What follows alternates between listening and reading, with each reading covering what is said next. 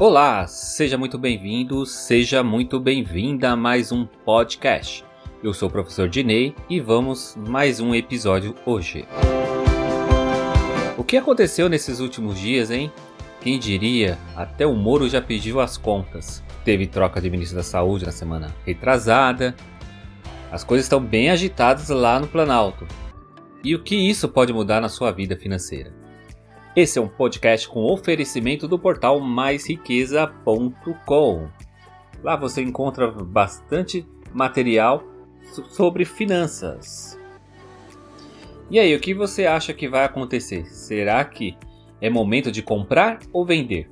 Bem, o ex-ministro fez um pronunciamento de mais de 40 minutos na última sexta-feira. E após isso, a bolsa já refletiu a tomada de decisão dele.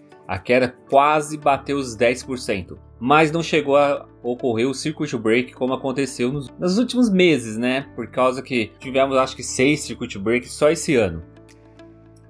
Mas aí depois a bolsa acabou se recuperando um pouquinho da perca e chegou a fechar um pouco mais de 5% negativo.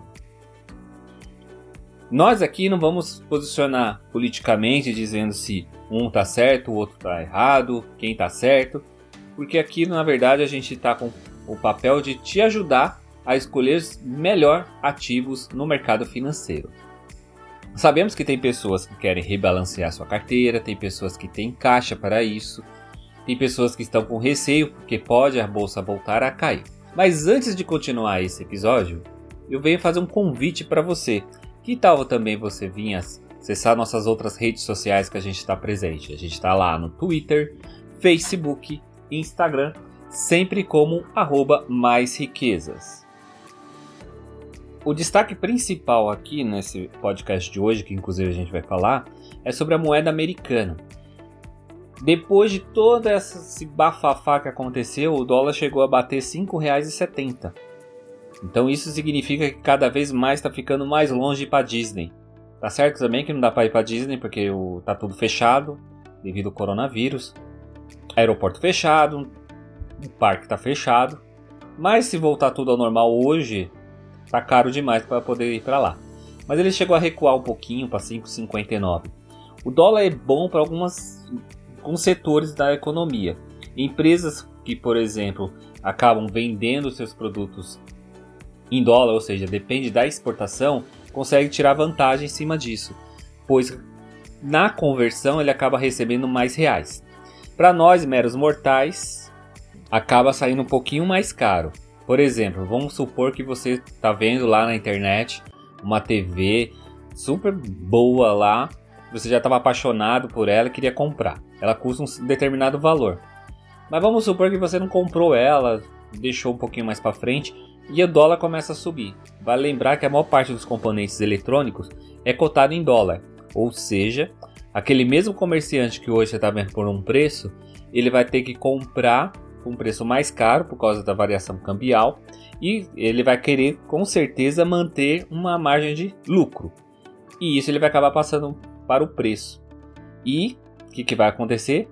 Logo, essa TV que você estava já namorando há um certo tempo, ela vai estar mais cara e você vai ter que pagar um pouquinho mais. Aí você diz: Professor, eu tenho uma grana e quero investir agora. Onde eu invisto? Ou então você também pode estar perguntando o seguinte: Professor, já tenho uma grana que já está investida.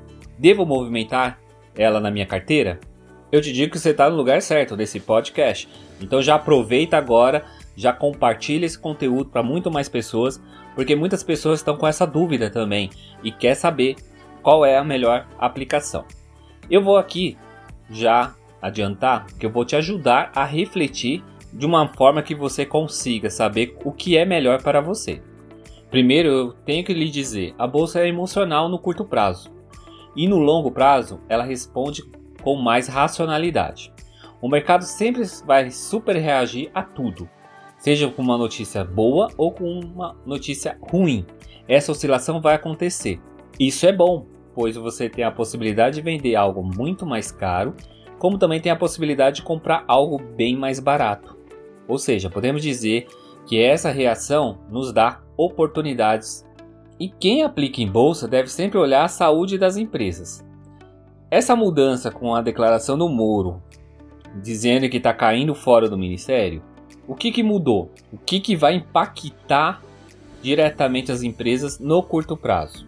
E eu já te respondo: nada. No curto prazo, basicamente não mudou nada. Não teve nenhuma mudança grande até agora. Não mudou tributação, não teve nenhuma mudança de incentivos fiscais ou coisa parecida. Pode até acontecer futuramente de passar as reformas que precisam passar. Mas até o momento, nada mudou. O que o mercado está fazendo agora é simplesmente especular um risco que pode acontecer várias coisas. Moro hoje ele é visto como um símbolo de liberdade, o cara que prendeu os corruptos, alguém que atuou para mudar a figura política no nosso país, que atuou em grandes momentos na nossa história. É assim que a sociedade acaba vendo o Moro, tanto que ele é bem aceito conforme as últimas pesquisas do Datafolha, que eles têm um alto índice de aceitação e pode até mesmo vir a ser um futuro pré-candidato. Como ele disse, ele deixou a magistratura, não conseguiu enriquecer, também deixou a carreira pública como ministro e também não conseguiu enriquecer, aí ele iria trabalhar. Pode ser que aconteça também que ele acabe indo para a carreira política e tentar alguma coisa a mais. Quando o mercado olha para o caso do Moro, que está deixando o ministério, isso gera um certo conflito político. Também conflito político é o que mais acontece aqui nesse país, né? Todo dia, toda hora, sempre alguma coisa acontece lá no Planalto. Mas no curto prazo, ainda não se viu nenhum impacto condizente com a demissão do Sérgio Moro. Só o mercado assim que caiu quase 10%. Então o que eu posso lhe dizer é que tem que analisar o todo, para não tomar atitudes simplesmente baseado na emoção, e sim por um lado racional. Nesse momento é para se fazer uma reflexão. Tenha o máximo de cuidado. Pode ser também que você tenha uma estratégia de diversificação. Sei que muitas vezes a pessoa não olha para esse lado.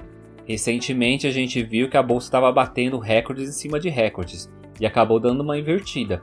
Muitas pessoas acabou tendo um grande prejuízo ou fazendo com que a sua carteira sofresse tanto por causa deixou a ganância tomar conta.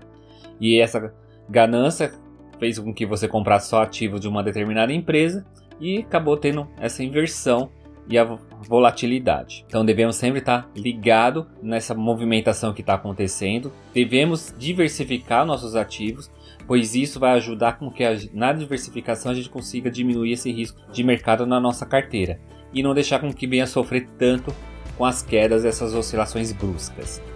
Vale também lembrar que a gente está vendo que tem muitas movimentações políticas e essas movimentações pode ser um simples barulho, como também pode acontecer alguma coisa mais direta que venha a influenciar muito mais o, o mercado financeiro. Então devemos sempre estar de olho. Espero que eu tenha conseguido te ajudar. Nesse momento a gente tem que analisar todo o cenário. Que tal você já pegar e fazer uma boa ação e compartilhar esse podcast com seus amigos no WhatsApp, no grupo de família, fazer com que esse conteúdo possa chegar a muito mais pessoas, pois esse é o momento que precisamos desse tipo de informação e deixar mais pessoas mais calmas, porque se a gente for deixar simplesmente nesse auge que está todas as informações, pode ser que algum dos seus amigos venha tomar decisões precipitadas e que venha ter consequências futuras. Vamos ficando por aqui, até o próximo episódio, porque eu fui!